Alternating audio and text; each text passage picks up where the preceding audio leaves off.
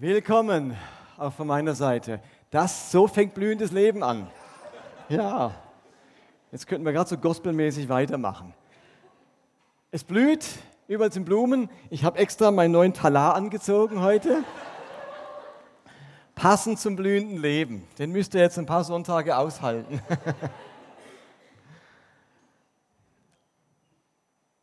Also für euch als Band gibt das noch Inspiration hoffentlich, wie wir als... Vielleicht habt ihr auch eine neue Verkleidung in Zukunft. Aber vielen Dank für euer Spielen. Ich muss sagen, ich habe die Band total gestresst. Ich habe den Schlüssel zu Hause gebunkert gehabt und sie standen heute da um 8 und kamen nicht rein. Deswegen hat sich alles verzogen. Für alle Pannen übernehme ich die Verantwortung heute.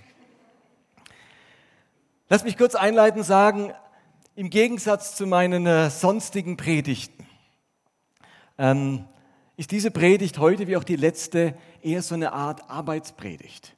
Also sie wimmelt nicht vor großartigen Aha-Momenten und unbekannten Erkenntnissen und historischen Hintergründen. Mir das vielleicht jetzt, habe ja die Erwartung vielleicht auch da geschürt. Ähm, diese Predigten sind eher eine Art Zusammenfassung, ein Überblick über das, was wir unter Vision und Mission verstehen. Die Idee ist, dass ihr diese Predigten eigentlich aufgreift und in euren Kleingruppen daran anknüpft und sie, und sie dort vertieft auseinandernehmt und damit arbeitet. Diese Predigten stellen eine Art Grundlage für die weitere Arbeit am Thema dar. Das so als Vorbemerkung. Und in der vergangenen Woche haben wir über Vision gesprochen. Das ist die Vision unserer Gemeinde. Und Vision, das ist ein Traum, ein Ziel, ein Bild von der Zukunft, das jetzt schon Leidenschaft und Begeisterung in uns erzeugt. Ein Bild von der Zukunft, das Leidenschaft erzeugt. Und wir haben uns bemüht, diese Vision so knapp und prägnant zu formulieren, dass es sich hoffentlich jeder merken kann. Unsere Vision als Elia Erlangen heißt, und jetzt dürfen wir es alle miteinander laut sagen, ohne Spickzettel, wir wollen eine Kirche sein, die das Leben zum Blühen bringt. Wunderbar. Und ich habe in der letzten Woche auch mit meinen nächtlichen Anrufen gestartet, um die Vision abzufragen. Und das war eine spannende Erfahrung. Ich habe mir gesagt, ich rufe zwischen zwei und drei nachts Leute an und will mal hören, ob sie die Vision wie aus der Pistole geschossen sagen können. Und als erstes habe ich Christine Bär angerufen und ich meine, es hat gerade einmal geklingelt. Da war sie schon am Apparat und ich habe mich nicht mal vorgestellt, was ich will, hat sie mir schon die Vision gesagt. Hätte auch jemand anders sein können, aber. Und ich habe dann gemerkt, dass sie eigentlich jeden Tag darauf gewartet hat, dass ich anrufe und sich den Wecker auf zwei Uhr gestellt hat. Das nenne ich mal vorbildlich. Dann habe ich Rebecca angerufen, Prinz. Und es hat geklingelt und geklingelt und geklingelt und geklingelt. Und nach zehnmal Klingeln ging der Anrufbeantworter dran. Und der Text lautete, Martin, wenn du das bist, unsere Vision lautet. Und dann kam der Text. Fand ich clever gelöst. Dann habe ich bei Thomas Klörfeld angerufen. Und da war nachts um zwei im Hintergrund ziemlich viel Geballer und Action zu hören. Und dann dachte ich, Thomas, in dieser Atmosphäre nicht. Dich rufe ich nochmal an. Beim Jan lief es dagegen ganz anders, Jan Meyer. Als ich dort anrief und er abnahm, hat sofort der Worship gestartet. Also Conny hat sich die Gitarre geschnappt und hat gleich seine Visionsankündigung mit Worship begleitet. Fand ich auch klasse, bisschen strebermäßig, aber war nicht schlecht. Und dann rief ich noch beim Arno an und er hat meiner Seele besonders wohl getan. Er hat unsere Vision auf Schweizerdeutsch gesagt. Ihr Lieben, das war natürlich nur Spaß. Ich habe niemanden angerufen. Aber die Leute, die ich gerade genannt habe, würden die mal aufstehen, bitte. Jan und Rebecca ist wahrscheinlich bei den Kindern. Das ist nämlich unser neues Gottesdienstteam. Das sind die Leute, die sich all diese Sachen einfallen lassen, wie man diesen Gottesdienst gestalten und dekorieren könnte. Letzten Sonntag schon diesen und wir treffen uns regelmäßig, um euch einen ganz inspirierenden und anziehenden Gottesdienst zu liefern. Und das sind diese Leute, deswegen habe ich mit ihnen den Scherz gemacht. Applaus für sie.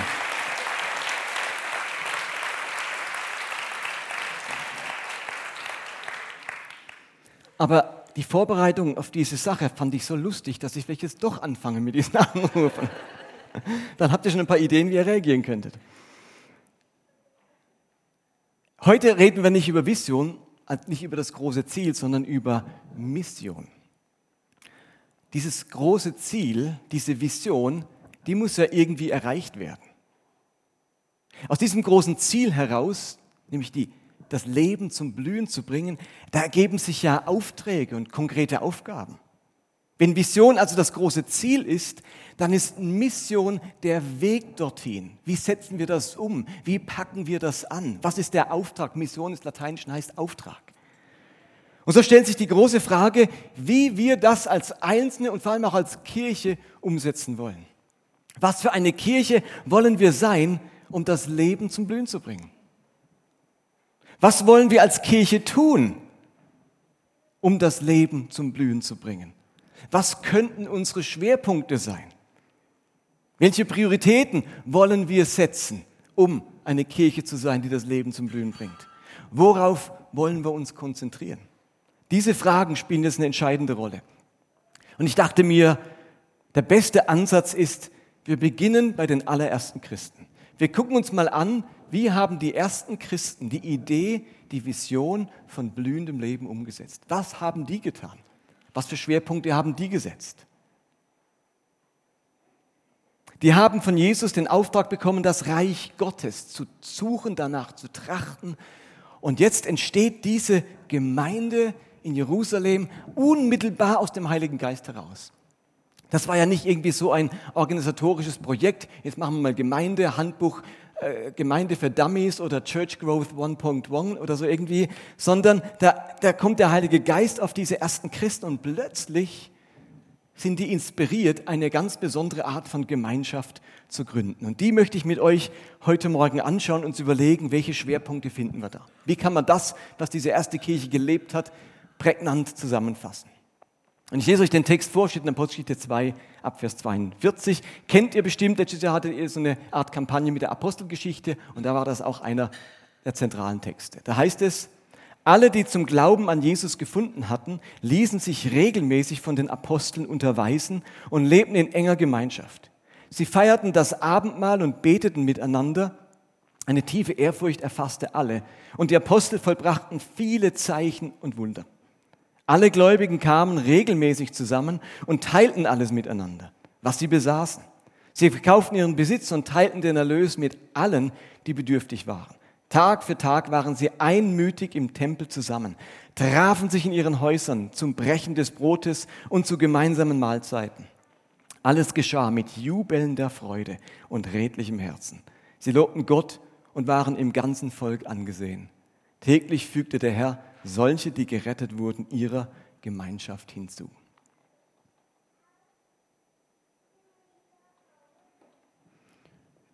Für mich ist das einer der schönsten Texte über Kirche. Es waren Texte wie dieser, die mich vor vielen Jahren veranlasst haben, Theologie zu studieren und eine Gemeinde zu gründen. Und die, so ein Text, der mich den Rest meines Lebens motiviert, an so einem Kontext von Gemeinde zu arbeiten. Also wenn der Wunsch und die Sehnsucht nach dem Reich Gottes solche Auswirkungen hat wie in dieser ersten Gemeinde, dann gibt es nichts Besseres, als sich dieser Sehnsucht anzuschließen. Und ihr werdet vielleicht sagen, ist aber ein ziemlich utopischer Text. Wie kann man denn den umsetzen? Und da würde ich zum einen sagen, ich halte es nicht für einen übertriebenen Text. Ich glaube, dass er historisch ist und sich abgespielt hat. Warum? Weil Lukas nicht dazu neigt, die erste Gemeinde zu glorifizieren oder irgendwie in besonders schönen Farben darzustellen, denn nur wenige Kapitel später redet er auch sehr kritisch über die Gemeinde. Denkt an die Geschichte von Ananias und Sapphira, wo Menschen das so nicht gelungen ist. Oder denkt an Apostelgeschichte 6, wo er von Streit unter den ersten Christen berichtet, um die Versorgung der Witwen. Also er berichtet auch ganz offen, was nicht geklappt hat, was nicht funktioniert hat. Also er neigt nicht dazu, diese Kirche einfach glatt zu bügeln im Sinne von alles wunderbar, ähm, keinerlei Probleme. Das macht er nicht. Also wenn er hier so einen Text bringt, dann glaube ich, hat er seine Berechtigung, auch wenn der, die Geschichten hinterher deutlich machen, das waren auch nur Menschen und da sind Dinge auch schief gegangen, da sind Fehler passiert. Und trotzdem beschreibt der Text ein Idealbild, das es irgendwo anzustreben gilt. Und von meiner Persönlichkeit, ich funktioniere so, vielleicht geht es euch ein bisschen anders. Solche Texte, die auch so Ideale beschreiben, die inspirieren mich. Herausforderung ermutigt mich. Andere sehen das sofort, oh, was ich da alles machen müsste und das kriegt man ja nie hin. Mir geht es nicht so, wenn ich so einen Text lese. Der inspiriert mich eher. Da denke ich, wow, das ist ein großartiges Ziel. Also ich bin auch nicht enttäuscht, wenn ich jetzt nicht alles umsetzen kann, aber es, es zeigt mir eine Richtung. Es ermutigt mich, irgendwo hinzugehen. Und das genügt mir schon, um ein gutes Lebensgefühl in Bezug auf Kirche zu schaffen. Und diese Verse, die sind für mich keine Utopie, sondern die beschreiben wirklich, wie Kirche aussieht, wenn der Heilige Geist so präsent ist, wie er das damals war. Ihr müsst euch überlegen, das sind nur wenige Tage und Wochen nach der Ausgießung des Geistes. Wenn der Geist so präsent ist, wenn der so unsere Herzen regiert, dann ist so eine Art von Kirche tatsächlich keine Utopie. Dann wird das, dann ist das im Bereich des Möglichen. Und wir gehen mal so die einzelnen Verse dieses Abschnitts durch und gucken uns die ein bisschen näher an. Da heißt es ganz am Anfang, alle, die zum Glauben an Jesus gefunden hatten, ließen sich regelmäßig von den Aposteln unterweisen. Diese ersten Christen, die waren lernbegierig. Die wollten mehr über diesen Jesus erfahren. Sie wollten, dass sich ihr Glaube entwickelt. Die wollten, dass ihr Glaube nicht in den Kinderschuhen stecken bleibt. Dieser Glaube war für sie bedeutsam. Da hatte man täglich Interesse, mehr zu hören. Was hat dieser Jesus gepredigt? Was hat er gesagt? Was hat er gelehrt? Das interessiert uns. Unser Glaube, den wollen wir miteinander ähm, entwickeln und gestalten. Und darum wollten sie von den Aposteln all das wissen. Und als nächstes heißt es, und sie lebten in enger Gemeinschaft. Hier steht das griechische Wort Koinonia. Das ist keine christliche Rockband aus den 80ern. Vielleicht erinnern sich manche an Koinonia. Gibt so ein paar alte Hasen hier, Koinonia, kennt es noch jemand? Schön, dass unsere Gemeinde so jung ist. Sondern Koinonia ist ein Fachbegriff für eine bestimmte Form von Gemeinschaft. Lukas, der Autor der Apostelgeschichte, der hat ja eine nicht-jüdische Leserschaft geschrieben. Also dessen Absicht war nicht an Juden zu schreiben mit der Apostelgeschichte, sondern an Heiden. Und er wählt deswegen auch bewusst Worte, die eher aus der griechischen, aus der hellenistischen Welt stammen, weil die haben die richtigen Assoziationen ausgelöst. Wenn du an Heiden jüdische Begriffe schreibst, löst das keine Assoziationen aus. Wenn du aber Begriffe nimmst, die aus der hellenistischen Welt stammen, dann haben, die können die sich sofort was vorstellen mit einem bestimmten Begriff. Und der Begriff Koinonia, da hatten die Leser automatisch ein Bild vor Augen. Das war nämlich der Ausdruck für einen griechischen Traum von Gemeinschaft, ein hellenistisches Ideal einer Gesellschaft und einer Gemeinschaft. Das wird immer wieder in, den, in Homer und in, bei anderen Philosophen und, und politischen Autoren beschrieben. Koinonia, das ist die schönste Form von Gemeinschaft. Und die wählt Lukas hier jetzt als Ausdruck für das, was da entstanden ist. Bei diesem Bild Koinonia, da haben die Leute sofort liebevolle Gemeinschaft vor Augen, echte Anteilnahme. Da geht es um Lebensgemeinschaft. Ähm, Koinonia hat bedeutet Freunde, die alles gemeinsam haben. Das war so ein Ideal, als Freunde alles gemeinsam haben. Das hat man sich unter Koinonia vorgestellt. Und genau diesen Begriff wählt Lukas, weil das hat sich da auch abgespielt. Koinonia war die Not- und Hilfsgemeinschaft. Und genau dieses Ideal verwirklicht sich in dieser ersten Gemeinde. Ein Ort echter Teilhabe und Teilgabe. Koinonia ist eine Art von Gemeinschaft, wo wirklich Anteil genommen und Leben geteilt wird. Und dann heißt es, sie feierten das Abendmahl und beteten miteinander. In dieser ersten Gemeinde, da wurde der Glaube gefeiert. Das Glaubensleben wurde gestaltet. Gemeinsam wird das Abendmahl gefeiert. Und das Gebet bekommt einen festen Platz im Miteinander. Also dieser Glaube, der hatte eine Feierlichkeit in, in Form von Gebet und Abendmahl. Und dann heißt es, die Apostel vollbrachten viele Zeichen und Wunder. Und besonders der Begriff Zeichen, der hier steht, Semeia, so wisst ihr, woher der Tochter meiner Name kommt, äh, der Name meiner Tochter kommt, ähm, Semeia weist darauf hin, dass es weniger um gemeindeinterne Wunder ging, sondern es waren zeichenhafte Wunder. Die sollten ein Zeichen setzen. Die sollten sozusagen zeichenhaft und als übernatürliche Handlungen auch den Menschen außerhalb der Gemeinde deutlich machen, dass der Geist Gottes wirklich in ihrer Mitte war. Das war, das war ein Zeichen für die Menschen in Jerusalem um sie herum, um deutlich zu machen, hier geschieht etwas ganz Besonderes. Hier ist ein Gott im Werk und, am Werk und guckt euch an, was der macht wie der die Kranken aufrichtet, wie der Dinge möglich macht, die menschlich nicht möglich wären. Zeichen haben den Menschen da draußen Hoffnung gemacht, dass Verhältnisse sich ändern können, dass ein Gott wirklich da ist, lebt und eingreifen kann. Und darum heißt es auch, dass alle von großer Ehrfurcht, von einem Staunen erfasst wurden. Und in Vers 44 heißt dann, alle Gläubigen kamen regelmäßig zusammen und teilten alles miteinander, was sie besaßen. Sie verkauften ihren Besitz und teilten den Erlös mit allen, die bedürftig waren. Dieser und auch der nächste Vers machen deutlich, dass man sich intensiv um die Bedürftigen gekümmert hat. Man hat die Not und die Bedürftigkeit anderer an sich herangelassen.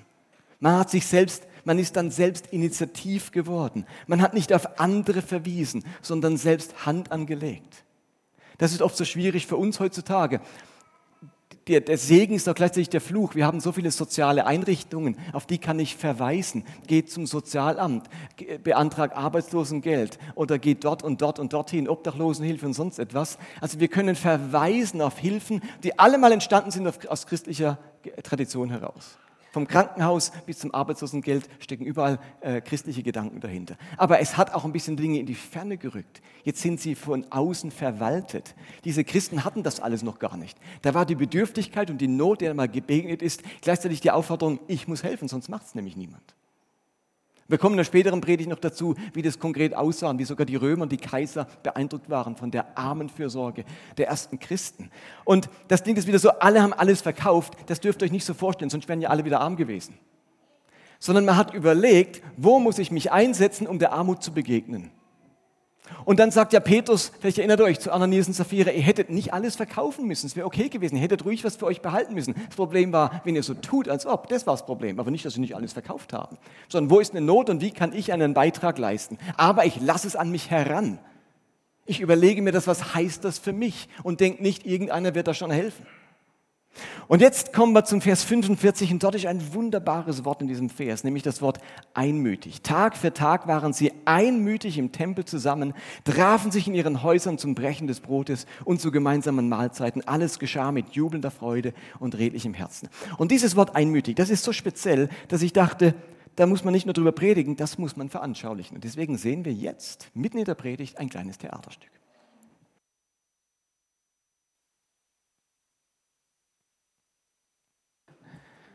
Vielen Dank, vielen Dank euch beiden.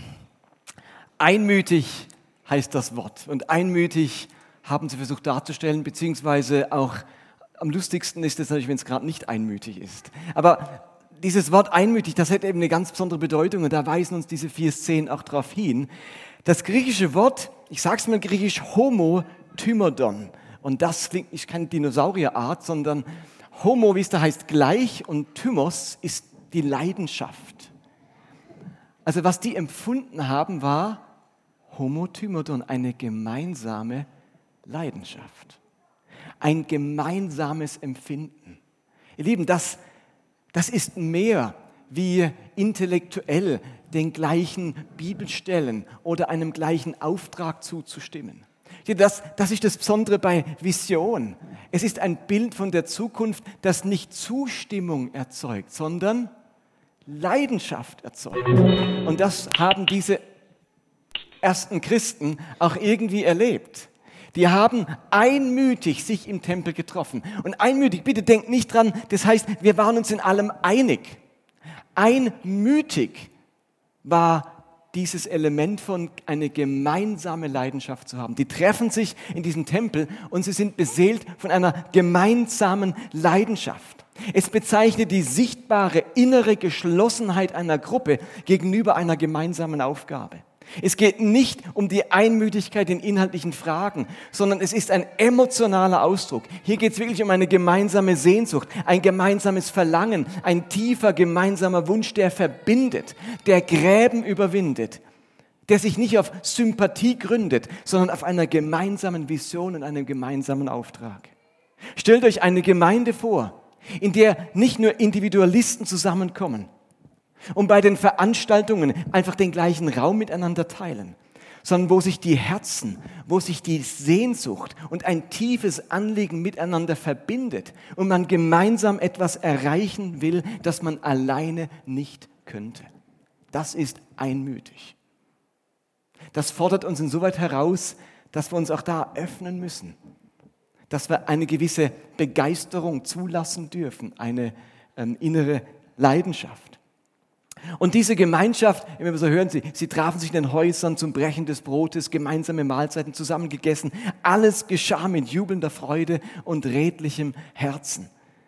Diese Gemeinschaft und dieses Miteinander, das hört man raus in diesen Versen, war von Fröhlichkeit, von jubelnder Freude geprägt. Dieser Glaube, der hat sich nicht nach einer Pflichtübung auf angefühlt. Diesen Glauben hat man gefeiert, Tag für Tag. Auch ihr Abendmahl, das war ja nicht nur ähm, irgendwo in der Kirche, das hat sich ja abgespielt in den Häusern. Also ihr Abendmahl, das war nicht einfach der liturgische Vollzug eines Glaubensinhalts, sondern es war das tägliche Feiern dessen, was dieser Glaube für sie bedeutet hat.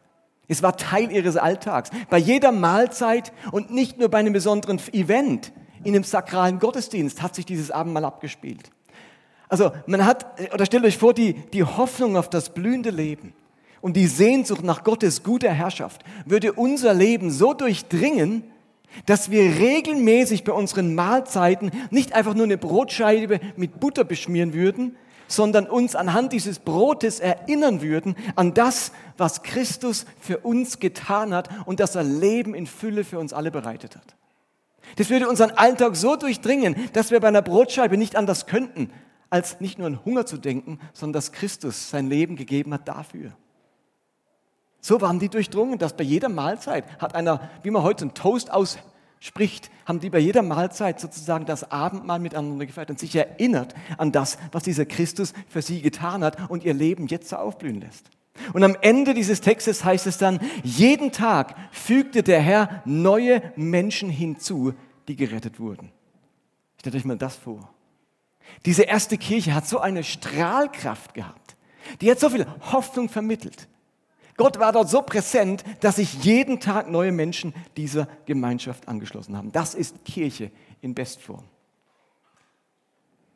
Und zwei Kapitel weiter lesen wir dann über diese erste Gemeinde in Kapitel 4. Die Gläubigen waren ein Herz und eine Seele. Das klingt wieder nach diesem Homotymadon, nach dieser inneren ähm, gemeinsamen Empfinden, gemeinsamer Sehnsucht. Sie betrachteten ihren Besitz nicht als ihr persönliches Eigentum und teilten alles, was sie hatten, miteinander.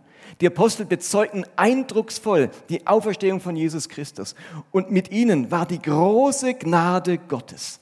Armut gab es bei ihnen nicht, weil die Leute, die Land oder Häuser besaßen, etwas von ihrem Besitz verkauften und das Geld den Apostel brachten, damit sie es an alle je nach Bedarf verteilen konnten. Auch dieser Text, ganz ähnlich wie der erste, ist ein eindrucksvolles Zeugnis davon, wie das Leben dieser Gemeinschaft aufblühte. Und gerade, dass Lukas das zweimal schildert, macht deutlich, da ist beim ersten Mal nicht einfach nur der Gaul durchgegangen, sondern das ist etwas, wo ganz prägend war für diese erste Kirche. Steht er in einem Land, wo die allermeisten Menschen unter bitterer Armut leiden, gibt es plötzlich in ihrer Mitte keine Armen mehr.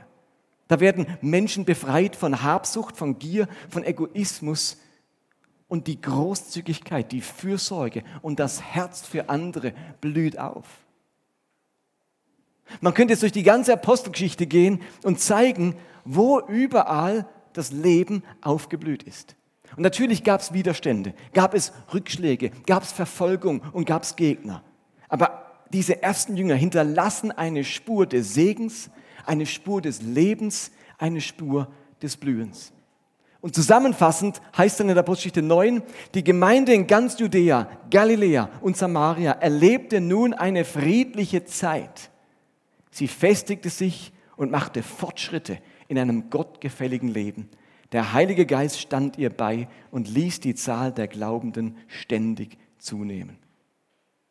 Das beschreibt blühendes Leben. Sie erleben Frieden. Denkt an letzte Woche, Frieden, hebräisch, Shalom. Und Shalom ist eben mehr als Frieden. Wenn man es ins Griechische übersetzt, dann macht man halt ein Wort draus, nämlich Frieden.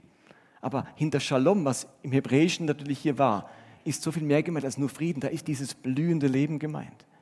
Ihr Glaube gedeiht und macht Fortschritte, heißt es, in einem gottgefälligen Leben. Dieser Glaube entwickelt sich. Und der Heilige Geist steht ihnen bei. Und dadurch nimmt die Zahl ständig zu. Also der Beistand des Heiligen Geistes. Ähm, das ist natürlich das Zentrale, dieses blühende Leben. Muss uns bewusst sein, das kann man nicht machen. Also wir können uns danach sehnen. Wir können sagen, das hat für uns Priorität. Aber blühendes Leben ist Geschenk dessen, der Urheber und Quelle des Lebens ist. Aber bloß weil man etwas nicht machen kann, heißt das nicht, keine Sehnsucht danach zu haben. Wir haben ja diesen Gott mit uns. Dieser Gott ist meiner Meinung nach nicht mehr präsent in der ersten Kirche, wie er das bei uns heute sein möchte. Wir haben diesen Gott und diesen Geist, der uns da helfen will. Und zu guter Letzt, einige Jahre später, brach in Judäa dann eine besondere, und besonders in Jerusalem, eine ganz große Hungersnot aus. Und nun wird deutlich, dass diese Koinonia, diese traumhafte Form von Gemeinschaft nicht nur auf Jerusalem beschränkt war, sondern dass sie das durchgehende Merkmal und Kennzeichen dieser frühen Christen war. Es heißt dann nämlich in der Apostelgeschichte 11, während dieser Zeit kamen einige Propheten von Jerusalem nach Antiochia. Einer von ihnen hieß Agabus. Er stand in einer Gemeindeversammlung auf und sagte, vom Geist Gottes geführt, eine schwere Hungersnot über die ganze Welt voraus, die dann auch unter Kaiser Claudius eintrat. Da beschlossen die Jünger, den Geschwistern in Judäa eine Unterstützung zukommen zu lassen. Jeder von ihnen sollte nach seinen finanziellen Möglichkeiten dazu beitragen. Also sind wir schon nicht mehr in Jerusalem, jetzt sind wir in anderen Gemeinden, die Paulus gegründet hat. Und wir merken, diese Idee von Koinonia, von einer einmütigen Gemeinschaft, einer für alle, alle für einen so ein bisschen, ähm, zieht sich da durch. Und die kommen sofort auf die Idee, Hungersnot in Jerusalem, da legen wir zusammen, was wir haben. Das zieht sich durch. Das war Teil dieser blühenden Gemeinschaft. Wenn ich mir also all diese Texte anschaue und mir überlege, auf welcher Mission diese ersten Christen waren, was ihr tägliches Leben und ihre Handlungsfelder anbetrifft, dann entdecke ich drei Schwerpunkte. Vielleicht könnt ihr das jetzt nachvollziehen. Ich habe jetzt viel erklärt über die erste Gemeinde. Drei Handlungsschwerpunkte, drei große Aufträge entdecke ich bei all diesen Texten. Zum einen, sie bringen das Leben zum Blühen, indem sie die Beziehung zueinander pflegen, Beziehungen stärken und Beziehungen vertiefen. Sie bringen aber auch das Leben zum Blühen, indem sie die Beziehung zu einer, äh, Entschuldigung, indem sie die Beziehung zu Gott, also ihr Glaubensleben und ihre Nachfolge vertiefen und stärken und pflegen. Und zum Dritten bringen sie das Leben zum Blühen, indem sie Zeichen setzen in der Welt, von ihrem Glauben begeistert sind und die Menschen um sie herum anstecken mit einer sichtbaren und spürbaren Hoffnung. Diese drei Schwerpunkte lese ich aus diesen Texten heraus. Und mit diesen drei Schwerpunkten ist auch die Mission von Elia beschrieben. Als Elia wollen wir bewusst diese drei Handlungsschwerpunkte der ersten Kirche aufgreifen und sie als unsere Mission formulieren. Vielleicht genau, kann man da noch kurz warten, ja. Also diese drei ähm, Handlungsschwerpunkte als Mission formulieren, durch die wir dann die Vision von blühendem Leben umsetzen können. Also wir haben versucht, diese Mission ähnlich knapp und prägnant zu formulieren wie unsere Vision. Also wie lautet die Mission von Elia? Um das Leben zum Blühen zu bringen, wollen wir wie die erste Kirche Herz zeigen, Glauben feiern und Hoffnung teilen. Das sind die drei Handlungsfelder, die die erste Gemeinde ganz stark als Schwerpunkt hatte. Mit Herz zeigen umschreiben wir vor allem unsere Beziehungen untereinander.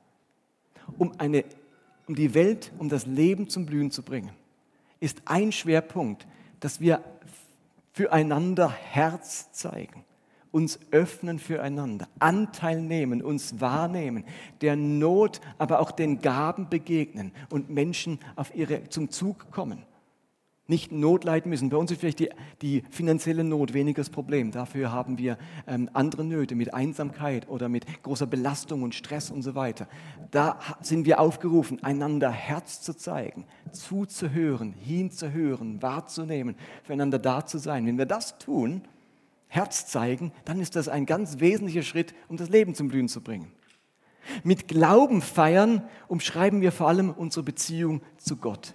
Wir feiern diesen Glauben, indem wir wirklich, deswegen spielt Anbetung eine große Rolle, wir haben da was zu feiern, wir sind begeistert von diesem Glauben, aber den Glauben feiern wir auch indem wir gewisse liturgische Dinge tun. Also Liturgia, Liturgie hat etwas mit Feiern eines Gottesdienstes, Feiern des Glaubens zu tun.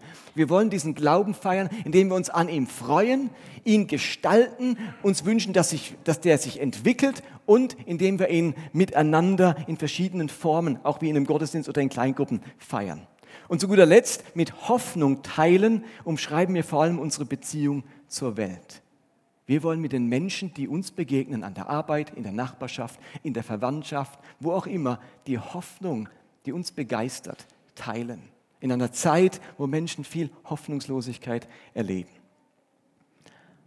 Herz zeigen, Glauben feiern, Hoffnung teilen. Das eine beschreibt unsere Beziehung untereinander, unsere Beziehung zu Gott und unsere Beziehung zur Welt. Und gleichzeitig umschreiben wir mit diesen drei Aspekten die drei großen Richtungen von Nachfolge und von Jüngerschaft. Die Engländer reden immer von diesem In, Up and Out. Habt ihr vielleicht schon mal gehört? Drei wichtige Aspekte von Jüngerschaft, In, Up and Out. Und das ist genau das. Unsere Beziehung untereinander, das ist das In, das Miteinander. Unsere Beziehung zu Gott ist dieses Up und unsere Beziehung zur Welt ist dieses Out, nach außen orientiert sein. Unsere Mission als Elia greift die entscheidenden Elemente von Jüngerschaft auf. Die entscheidenden Elemente dieser ersten Kirche, wie sie gelebt haben. Und es ist für uns die Priorität und der Schwerpunkt, um miteinander eine Kirche zu sein, die das Leben zum Blühen bringt. Und mit dieser Kampagne, da haben wir Hoffnungen und Erwartungen geweckt. Mit dieser Kampagne sind Erwartungen verbunden. Und wir haben Erwartungen, sind damit Erwartungen verbunden, die wir menschlich nicht erfüllen können. Wir brauchen für diese Kampagne Gottes Gegenwart, Gottes Inspiration und Gottes Geist. Damit in 50 Tagen etwas anders ist, brauchen wir Gottes Gegenwart und Gottes Hilfe. Und darum ist mir wichtig, diese Predigt mit einer Zeit der Fürbitte abzuschließen. Wir beten miteinander und das übernimmt die Birgit für uns.